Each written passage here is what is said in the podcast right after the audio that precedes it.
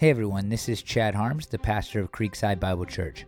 Thank you for taking some time to listen to our latest sermon, a sermon about stories containing people's first impressions of Jesus. Before it plays, I want to make you aware of something that is happening in our church right now. Like for many churches, COVID and everything connected to it was really hard. As I've mentioned before, due to not being allowed to use the school we normally meet in, we had to do church from eight locations in 13 months. On top of that, about a third of our congregation moved out of the state. Despite the challenges, though, God has continued to move in our church. We are growing, people are getting baptized, and we're even finding new ways to serve our community. In fact, we're working this year with another organization to provide children who have been victims of human trafficking a good Christmas. Here's the reality despite the good taking place in our congregation, the challenges of the last year have made money really tight. Right now, we are doing a fundraiser to make up for the deficit that we planned for in our budget. Thankfully, someone has graciously offered to match the first $5,000 donated. That means for every dollar donated, $2 will come to our church. So here's my big ask. If you are in a position to make a donation, it would be incredibly helpful to our church and the future of our ministry. I know that not everyone can do this, and I really don't want you to feel guilty if you can't. But if you can make a donation, a donation of any size, we would appreciate it so much. If this is true for you, you can go to creekside.me slash donate. Make sure to select the matching fundraiser when you choose where to give. Every single dollar will help us to continue to move forward as a church that helps people experience and express God's glory. One more time, the website is creekside.me slash donate. Again, thanks for listening. I really do hope that this sermon will help you to learn and live more fully for the glory of God.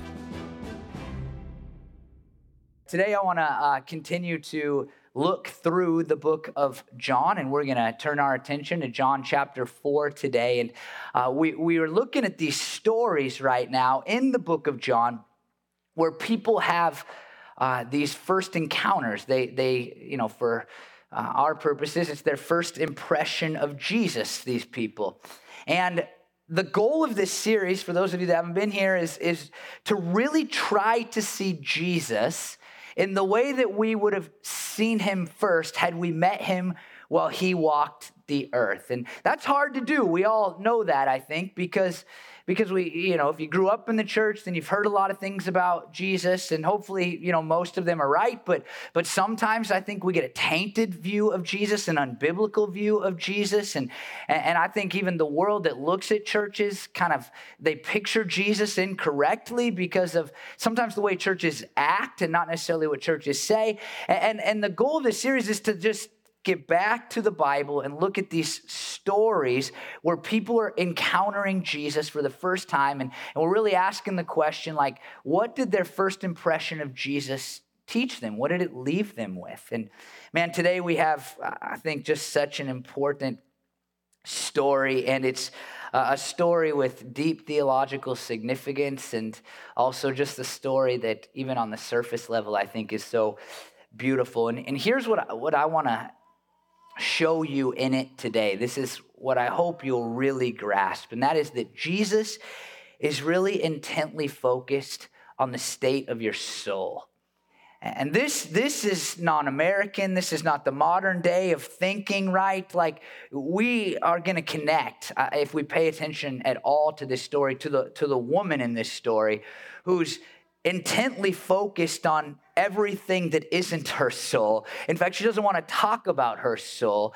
She talks about everything else besides her soul, but Jesus is just so focused on on what's happening inside, what's what's really taking place in her soul, in the places that nobody else can see. And here's how we'll, we'll start the story. John 4 4. You can read the first three verses of John if you want, but, but here's, here's John 4 4. Now, he had to go through Samaria. This is Jesus. And every time I read this story, uh, I'm struck by this word had, and uh, this is not unique to me at all, but uh, I think it's important to point out that, that Jewish people didn't go through Samaria. And if you didn't know that, then it's important to tell you the reasons why, and it's racism. I mean, that's, that's really the answer. There's no better way to say it. Uh, the Jews looked at the Samaritans as as a half breed, uh, and they didn't like them because of it. It goes all the way back to the time where the Jewish people were enslaved under the leadership of the Assyrian people. And after they were allowed to go back to their homeland, most of them went, but some stayed behind. They married Assyrians, and generation after generation came, and those people became the Samar- Samaritans. And the Jewish people despised them for being sellouts to their race and to their nation, for intermarrying, to being sellouts to really what God had told them to not do, to marry with foreign uh, people. And so they didn't like him at all. And so they actually would just go around Samaria. That's the normal trek that they took. They went out of their way. And so when you see this, whether it's intended or not, that Jesus had to go through Samaria, it's hard not to say, like, well, what did he have to do that for? And it would seem like, right, if you're going to fill in the blank and, and you've never heard this story before, you'd be like, man, there must have been like some major conference or like, I mean, there, there had to be some, you know, grand event that he needed to be at. He needed to speak to thousands. But what we'll see in a second is that the only explanation seems to be that he wanted to encounter this woman. He wanted to talk to this woman about her soul. That's really a big idea, right? That, that Jesus would break all of these normal traditions and customs, that he would have to go through Samaria, not because of the masses, but because of the state of one woman's soul. John 4 6 says, Jesus, tired as he was from the journey, sat down by a well. It was about noon. About noon is the, is the key phrase here in this verse because this is the time when nobody would go to the well. People in hot Samaria would either go in the morning before the sun was up or in the evening after the sun had gone down. And so John is setting a scene for us uh, at a time of day when nobody, uh, except for one person, as we'll find out in a minute, nobody was going to go out and draw water in the heat of the day when the sun is just blaring down. Nobody's going to come out. And this is the moment when Jesus finds himself at this well. And then we read in verses 7 and 8 when a Samaritan woman came to draw water, Jesus said to, to her, Will you give me a drink? His disciples had gone into town to buy food. So it's logical to conclude that this Samaritan woman is out there getting water at noon because she doesn't want to talk to anybody. She doesn't want to see anybody. She doesn't want to talk to anybody. And we'll find out later it's because she's not living a good life. She's probably shunned in her community. And so she's out there trying to avoid people altogether. And now she's going to have an encounter with, as John has already told us, the Word of God, the creator of all that has been created, the Messiah, the Son of God. And so she comes out to draw water looking to avoid people. And this unthinkable thing happens. He asks her for a drink. Now, this is unthinkable because he's Jewish and he's male.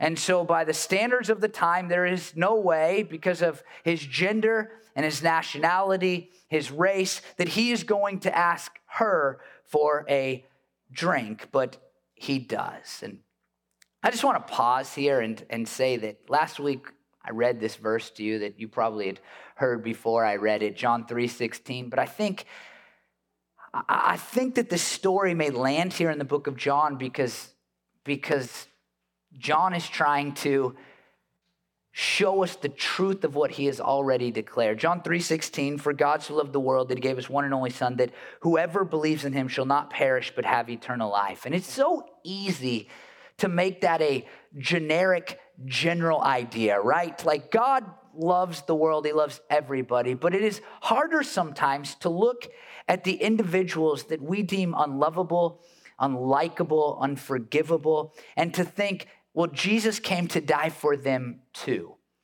And here for a you know a first century Jewish reader of the Gospel of John, like, I mean, he couldn't have picked like a worst subject here. This woman who is living a terrible life and she's a Samaritan. Like, if anybody can't fall within the category of God loving the world, then maybe we found her.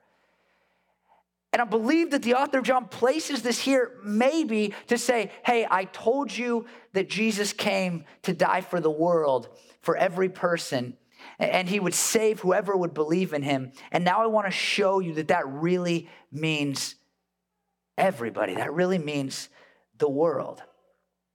And so he requests this cup of water, and then she does the most normal thing. She says, hey you're a jewish guy like what are, what are you what are you asking me for water for? That's weird.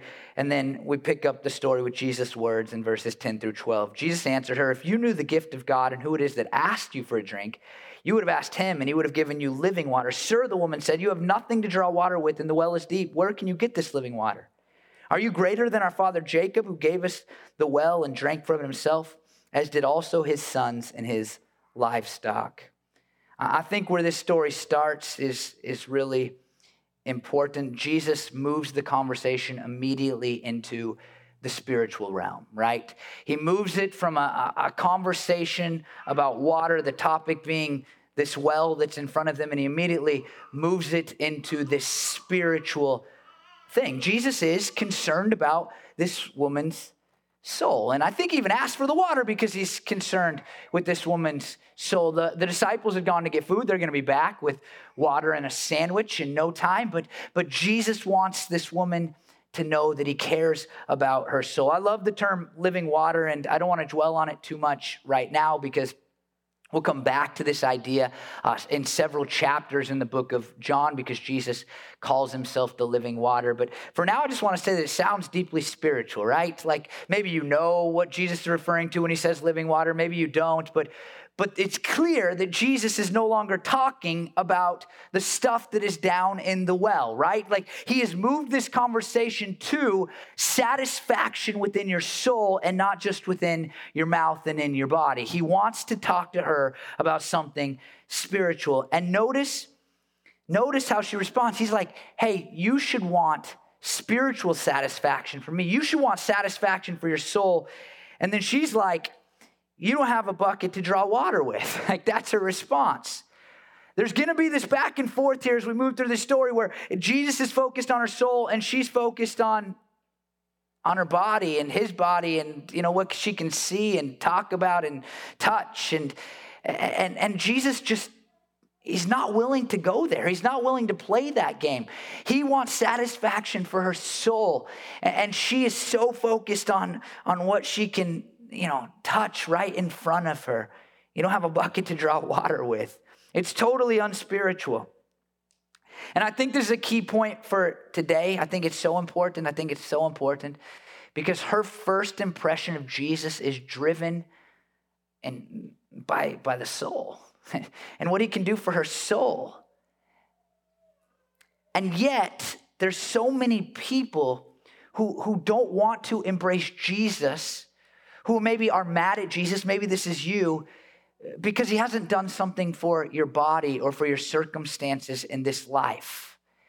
And we can be like this woman and, and we can, you know, know all of the spiritual stuff about Jesus or, or maybe hear some of it for the first time. And we can be like, yeah, that sounds great, Jesus, but I want a better job. And it, it, feels foolish when we read it in an encounter that happened in the first century with this woman standing at the well. It feels foolish on her part, but we can be so much like her. Like, oh, Jesus, and we'll see this even more in a minute, but oh, Jesus, you want to bring satisfaction to the deepest places inside of me that cannot be affected by the circumstances around me. But I want to talk about the bucket. You know, like, hey, you can't fix my job. Maybe if you fix my job, my soul would be better. But Jesus, like, I want to satisfy your soul. I want to satisfy your soul. Listen to this, verses 13 through 15. Jesus answered, Everyone who drinks this water will never be thirsty again, but whoever drinks the water I give them Sorry, everyone who does drink this water will be thirsty again, but whoever drinks the water I give them will never thirst. Indeed, the water I give them will become in them a spring of water welling up to eternal life. The woman said to him, Sir, give me this water so that I won't get thirsty and have to keep coming here to draw water.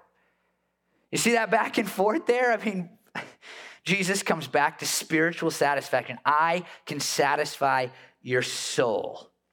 I can bring you joy and peace and hope and love and forgiveness that, that, that cannot be touched by the things around you.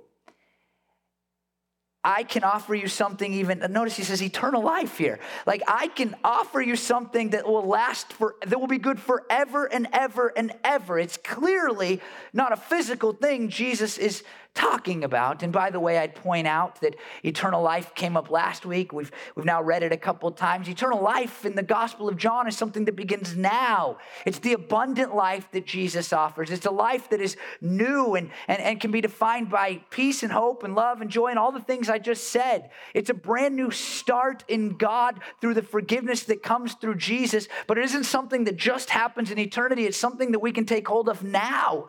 And Jesus like, I can give you this now. I can satisfy the deepest thirst of your soul and offer you an eternal life, a term that she can't even grasp in this moment, but it sure sounds good, right? Even if you have no background, no theology, like that sounds good. And then she's like, sweet, I don't want to have to come back to this well every day. Like this just makes me, I'm like, ah, like, like, do you hear do you hear what he is saying to you? This clearly isn't about getting a cup of water.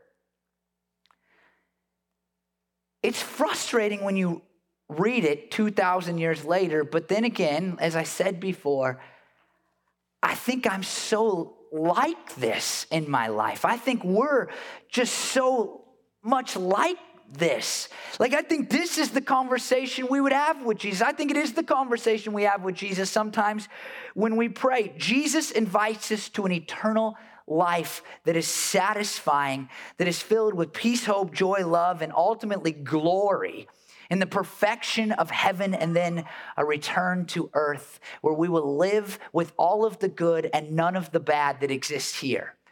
And we will just do amazing things for the rest of eternity, fun things, and never have to cry or mourn or hurt or suffer some of the things that we prayed about earlier. And we're like, hey, can you make my car repair cheaper?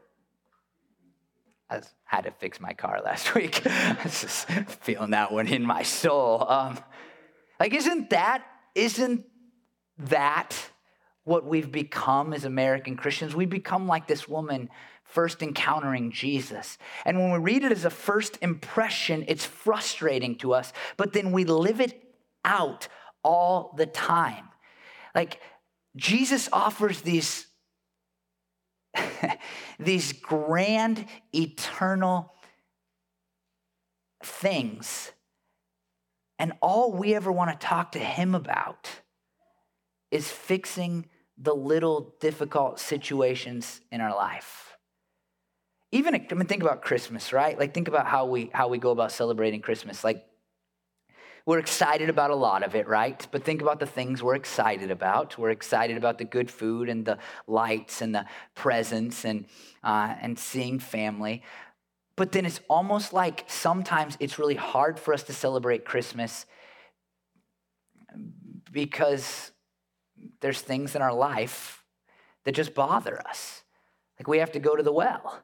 It's like, well, I got to see Aunt Susie this year, and she's going to tell me how great or bad Trump is, you know, like, and, and I don't want to deal with that. And, uh, and, and, you know, Bob was la- mad at me last Christmas, and we're going to have to be together this Christmas. And I, I hate that idea. And, uh, and, and you can go down the list like, I don't have the money to spend on the presents that I'd like to spend on the presents. And, uh, and I, I, have all these other stresses because we want to get all the stuff in. And, and so I'm just, I find myself being stressed. And, and, and, and it's almost, it's almost no time at all that we spend going, wow.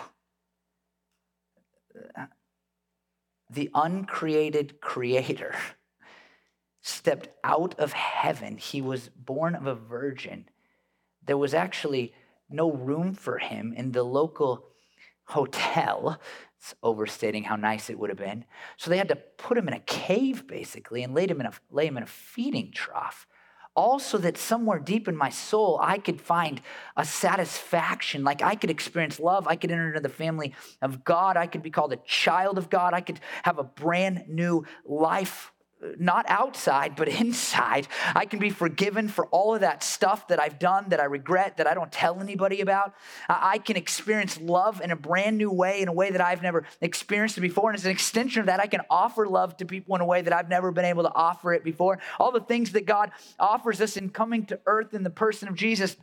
We can extend it to others. We now can forgive Aunt Susie or whatever I called her a minute ago and Uncle Bob. We can forgive them and, and we can be at peace even if they're jerks with us and we can reconcile to them despite the fact that they don't deserve it. And we're like, we're so caught up in just having to go to the well. Like, this is all kind of annoying that we forget what an incredible gift it is that God would come from heaven to earth to satisfy us in places that nobody can see. I think partly we don't feel the satisfaction in our souls, maybe most specifically during the holidays because we want the satisfaction outside of our souls more than we want the satisfaction inside.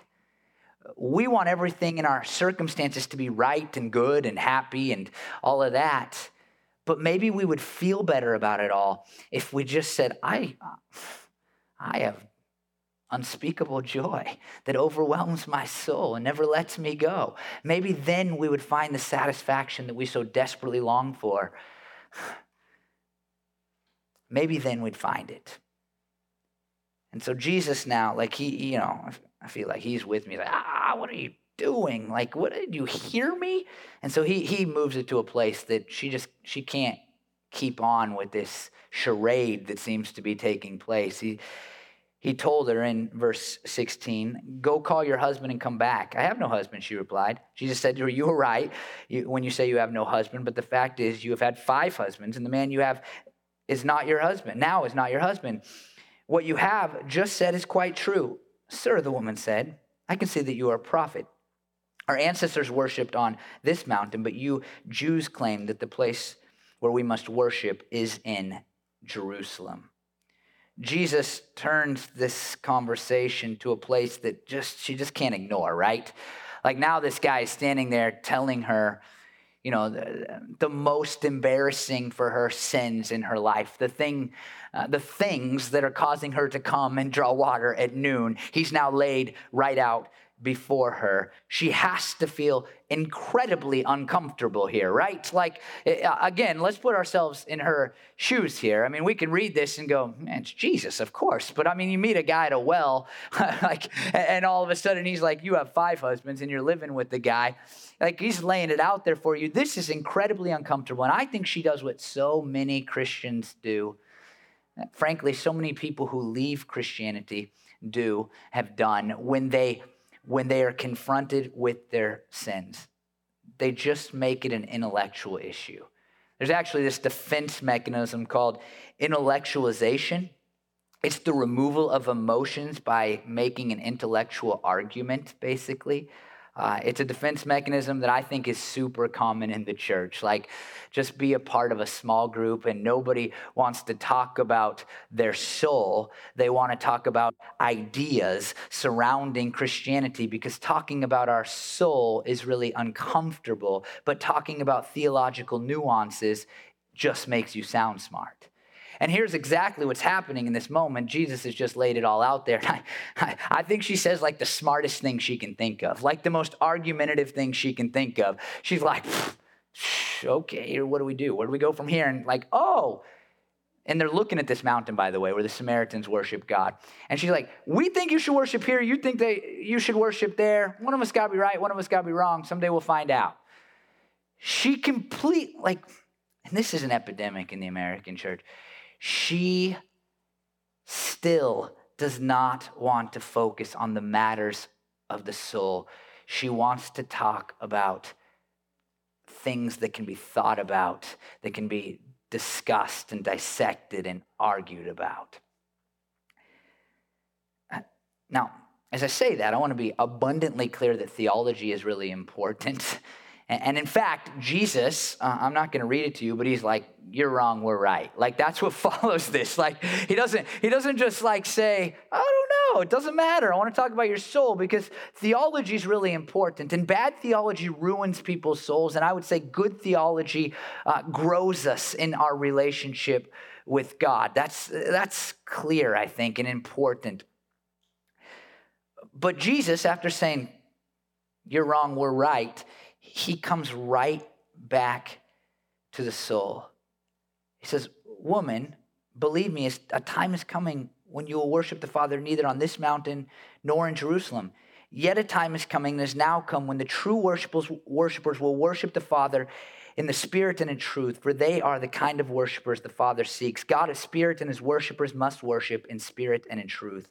That was John 4, 21 and 23, 24. You can read verse 22 later. I'm not hiding it or anything, just made the story flow. But notice what happens here. Jesus takes her theological question, gives her a quick answer, in and out of this, you know, intellectualization, and then brings it to the topic of her soul, to the topic of our souls, to the topic of worship. He's focused on worship here. Uh, worship is to crouch or to crawl or to fawn. That's that's the Greek word that translates into worship.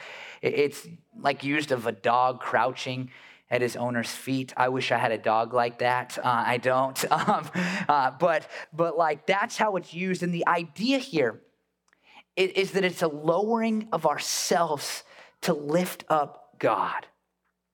Now that's oftentimes bodily like bowing down before God or, or, prostrating yourself, laying on your face before God or, or raising your hands to God, right? Like as we were singing, Give Us Clean Hands, my hands were like this, right? It's like a, a, demonstration of that. But, uh, but in the New Testament, it's about lowering our souls in order to lift up God. Jesus takes this theological question, he turns right back to worship. He says that, or to our souls, and he says, You must lower yourself in order to lift God up. He says it must be done in spirit and in truth. To worship in spirit is to worship inside. Uh, this just happened to me. I was, uh, I was singing at one of our, our gatherings coming up. We're gonna sing "King of My Heart." And I was driving down the road singing it because it's in my head, because I know we're, we're doing that song uh, coming up. And, and, but I was just singing it completely, just words coming out of my mouth, right? And then all of a sudden, it was like, a, it was almost like a light switch. Like it just clicked. I was like, I should just since I'm singing it already, I should I should actually worship. And so I continued to sing, but in my soul, all of a sudden I was singing to God to raise God up as I was driving down in my car. It wasn't some dramatically spiritual moment. My emotions didn't change. I was having a pleasant time singing it anyway. It's just that the intent inside shifted. That's what it means to worship in spirit. That inside of us we're actually lifting God up as we lower ourselves. We can do the exact same thing on the outside, and one can be worship and one cannot be worship. We could go down a list. I mean, we could talk about singing. I could frankly talk about preaching. We talk about donating. We could talk about volunteering. I mean, anything that we do as a church, we can do that as actual worship in our spirit, or we could just do it. And then we must worship in truth. It's a way to say that it is informed by Scripture. It's in line with the character and nature of God. I would say that it is thoughtful like that we're actually thinking through what we are doing. Christmas is the, I think, the worst as far as sometimes like how we sing along, because these are songs that we sing at every Christmas party, and at least if you're my family, and, and so you sing them in the church setting, and there's a deep theology behind them, and you have, you're not even thinking about it at all. You're just singing along because you've sang it a million times. That's not worshiping in spirit and truth. And so Jesus, again, Jesus brings this back to the soul and calls this woman to worship. He calls this woman to at least eventually worship. Uh, John 4 25 and 26, the woman said, I know that the Messiah, called Christ, is coming. When he comes, he will explain everything to us. Then Jesus declared, I, the one speaking to you, I am he. I am He.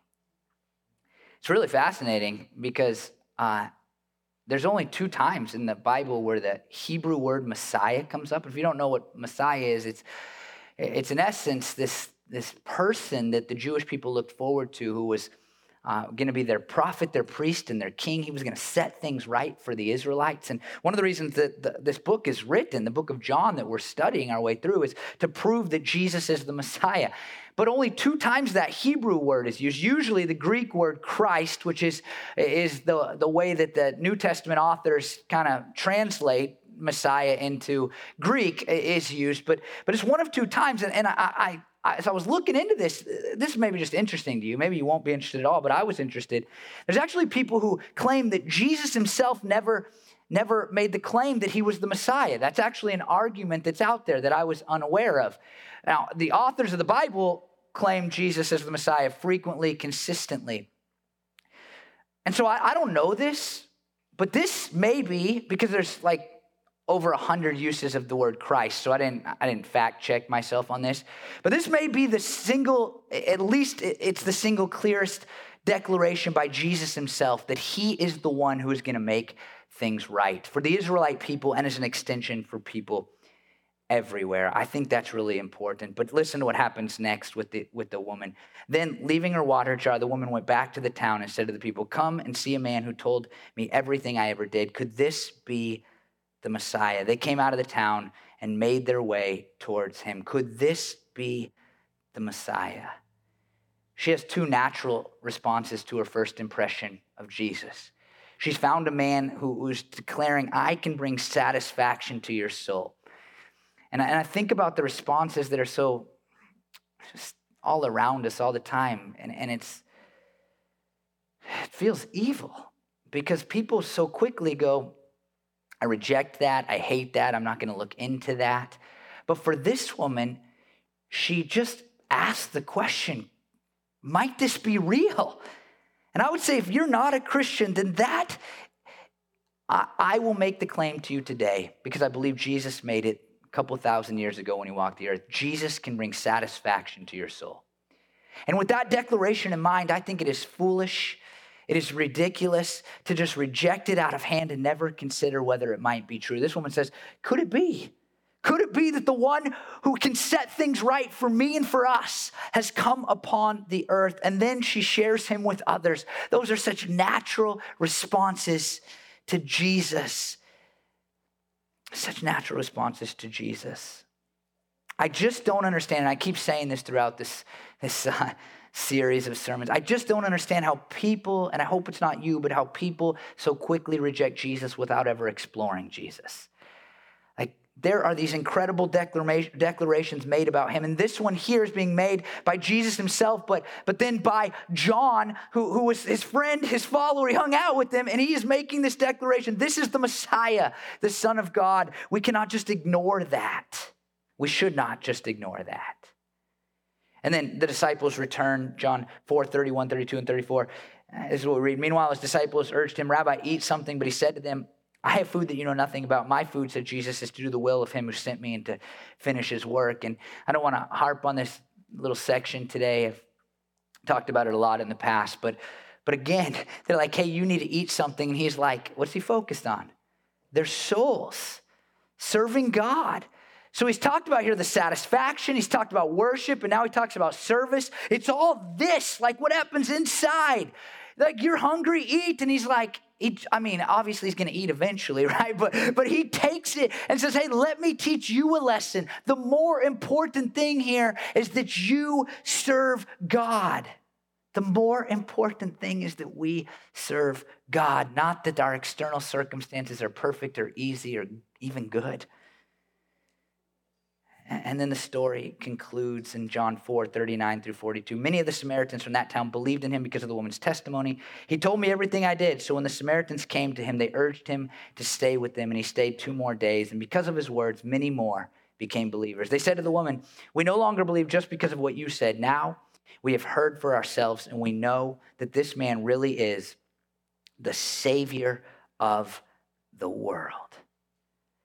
First, I love that, that Many believe simply because of her testimony. There's power in your story if you're a Christian. There is, I mean, her story, you know, I think a lot of people who kind of grew up in church being Christians, they think their story stinks. Like if I had a better story, this woman's story is terrible. Like, hey, I met a guy at the well and he told me everything about myself. Like, that's not a great testimony. Like if I'm, you know, picking one, I want like a drug addict that went to prison and then Jesus turned around his life. Like I'm looking for that story. She's like, some guy told me everything and I think he might be the Messiah. And people believe in him and then they come to meet him and they become Christians too. They believe in him. They believe in him. Belief is such an important term. I've, i think we all need to understand that belief in the Gospel of John is not mentally asserting, believing, understanding something to be true. It's trusting Jesus with your life and your eternity. They believe and they recognize him as the Savior of the world. And, and here's, I want to pick up my bucket. I've used this illustration in the past. But, but what I just want you to know, and why I'm holding, the reason why I'm holding a bucket is because we are so frequently concerned with filling up the different buckets of our life. We believe that filling certain buckets will bring us the satisfaction that we long for. If I can fill my financial bucket, if I can get my finances right, I'll be satisfied. If I can figure out all the relational stuff in my life, if I get married to the right person or am I dating the right guy or whatever it might be, if I if if you know Aunt Susie and Uncle Bob, if we can work things out this Christmas, then I'll be satisfied. If I can just get the perfect job that I really like, then I will be satisfied. If I get a new house or a new car or a new thing, the new cell phone, whatever, I, then if I fill that bucket, if I have the latest and greatest technology and a big backyard and a white picket fence, then I'll be satisfied. But what do we all know? The famous people teach us this every day. like the ones that we long to be like in our external circumstances, they teach us this all the time. There is no satisfaction in filling the buckets. Only Jesus can bring satisfaction to your soul. And he's come to this earth in order to, to be the Savior, so that if you believe that He died for your sins and He came back to life, uh, then you can place your faith in him and you can enter into a relationship with the God of the universe. And with that comes all of these things that bring actual true satisfaction. And I think, again, sometimes we limit that satisfaction by, by trying to fill up the buckets of life. But today, I would say to you, don't look at Jesus and say, How come you haven't filled all my buckets? Because you're not going to be satisfied when he does. In fact, it might be bad for you. But instead, look at the bucket and say, no matter what happens here, I'll never be satisfied, but I can find satisfaction in Jesus. I'm looking forward to meeting this woman in heaven. I think she did amazing things and testifying and all that. And I'm sure she became one of the great Jesus followers that the world has ever known. But in this story, I would say just don't be like her. You know, don't be like, hey, Jesus, I know you can bring satisfaction to my soul, but I got this bucket over here that I really want you to fill up. It seems stupid, right? When we look at it through her lens. But in our lens, we need not be like her. If we learn anything from this first impression of Jesus, it's that he may not fill your bucket, but even if he does, you won't be satisfied. But he will satisfy your soul if you let him. So please let him. Let me pray for you. Lord Jesus, I thank you that, that you didn't just come to earth to, you know, this is what so many Jewish people at the time wanted, to just fill up, you know, these earthly buckets that that eventually even if even if we fill them to the brink, they just don't they don't satisfy us. We always want a new, bigger bucket, Lord. But you came so that we might have life and have it to the full, as you say, to have it abundantly. Lord, you came so that we might have satisfaction in the places that nobody can see. And, and what I love even more than that, nobody can alter God. People can affect our emotions, but they cannot affect the joy and hope and love and peace that you offer us, Lord, if we're if we are engaging you for the right reasons and, and we're allowing you to fill us, if we're abiding in you, as you'll say later in the book of John. I pray, God, for those who aren't Christians. And I think some people aren't Christians because you haven't filled their bucket. And they're saying, I think, that, they may not articulate this. They're like, if Jesus would just fill this bucket, or if he had filled that bucket, then I would give my life to him. And I pray right now, God, that you would break that down and you would help them to know that it's not about the bucket, it's about it's about their souls, and you would speak to them like you did at this to this woman at the well. And I pray, God, that like you had to go to Samaria, I pray that you would have to go to their hearts and you would communicate in a way that I could never, God, and you would speak even to their souls now.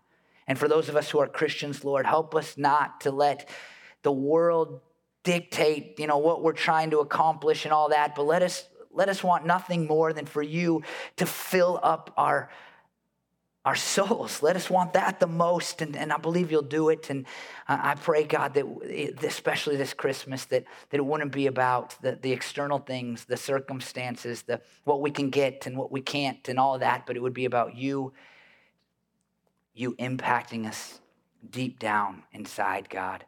And I pray that you would bring us a renewed satisfaction in our souls. I pray these things in your name, Jesus. Amen.